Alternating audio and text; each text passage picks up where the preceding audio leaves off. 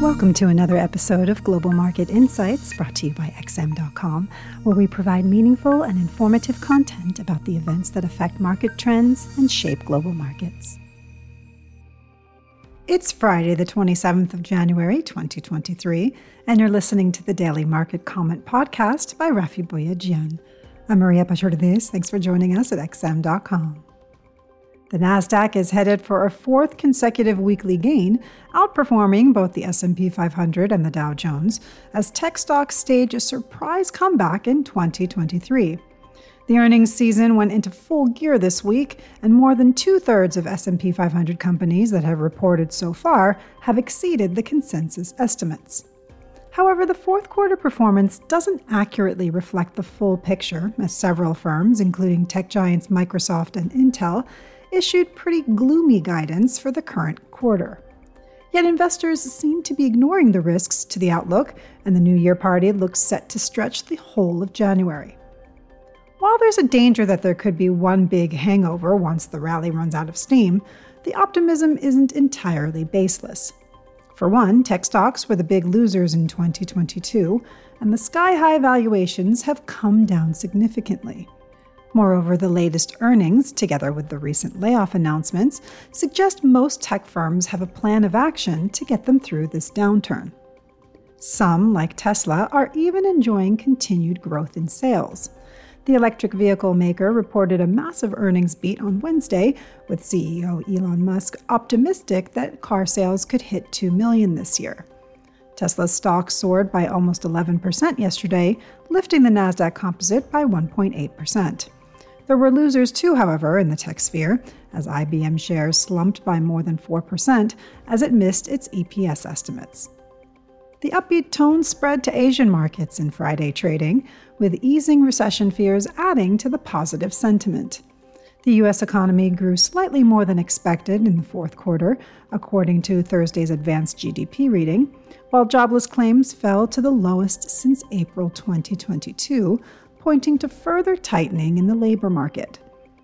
Investors were also encouraged that China's economic recovery won't be delayed by high COVID infections after a government report indicated that both hospitalizations and deaths have fallen sharply this month.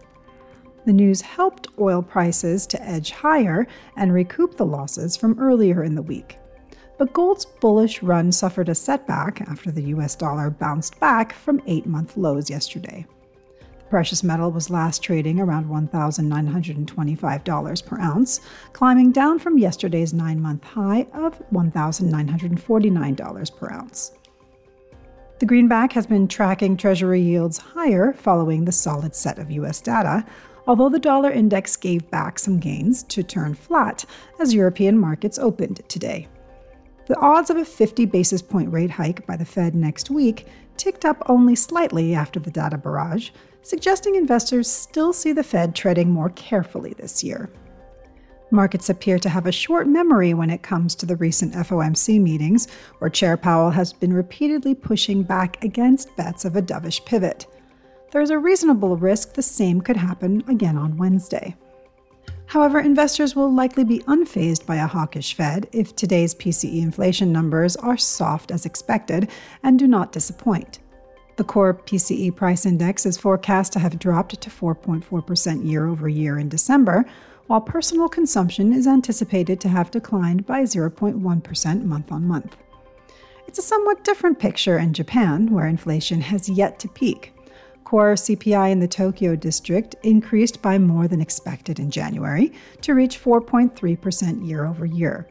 The 10 year Japanese government bond yield jumped to 0.48% after the data, coming dangerously close to the Bank of Japan's upper yield cap of 0.50%. The Japanese yen is broadly higher today, going against the risk on tide, a speculation that the Bank of Japan won't be able to maintain its yield curve control policy for much longer is only intensifying. Nevertheless, its gains were modest, and most major pairs were slightly retracing yesterday's moves amid some caution ahead of next week's trio of central bank meetings by the Fed, ECB, and Bank of England. Thanks for listening. This was today's daily market comment here at XM.com. Thank you for listening to another episode of Global Market Insights brought to you by XM.com. For more in depth technical and fundamental analysis, be sure to visit www.xm.com forward slash research.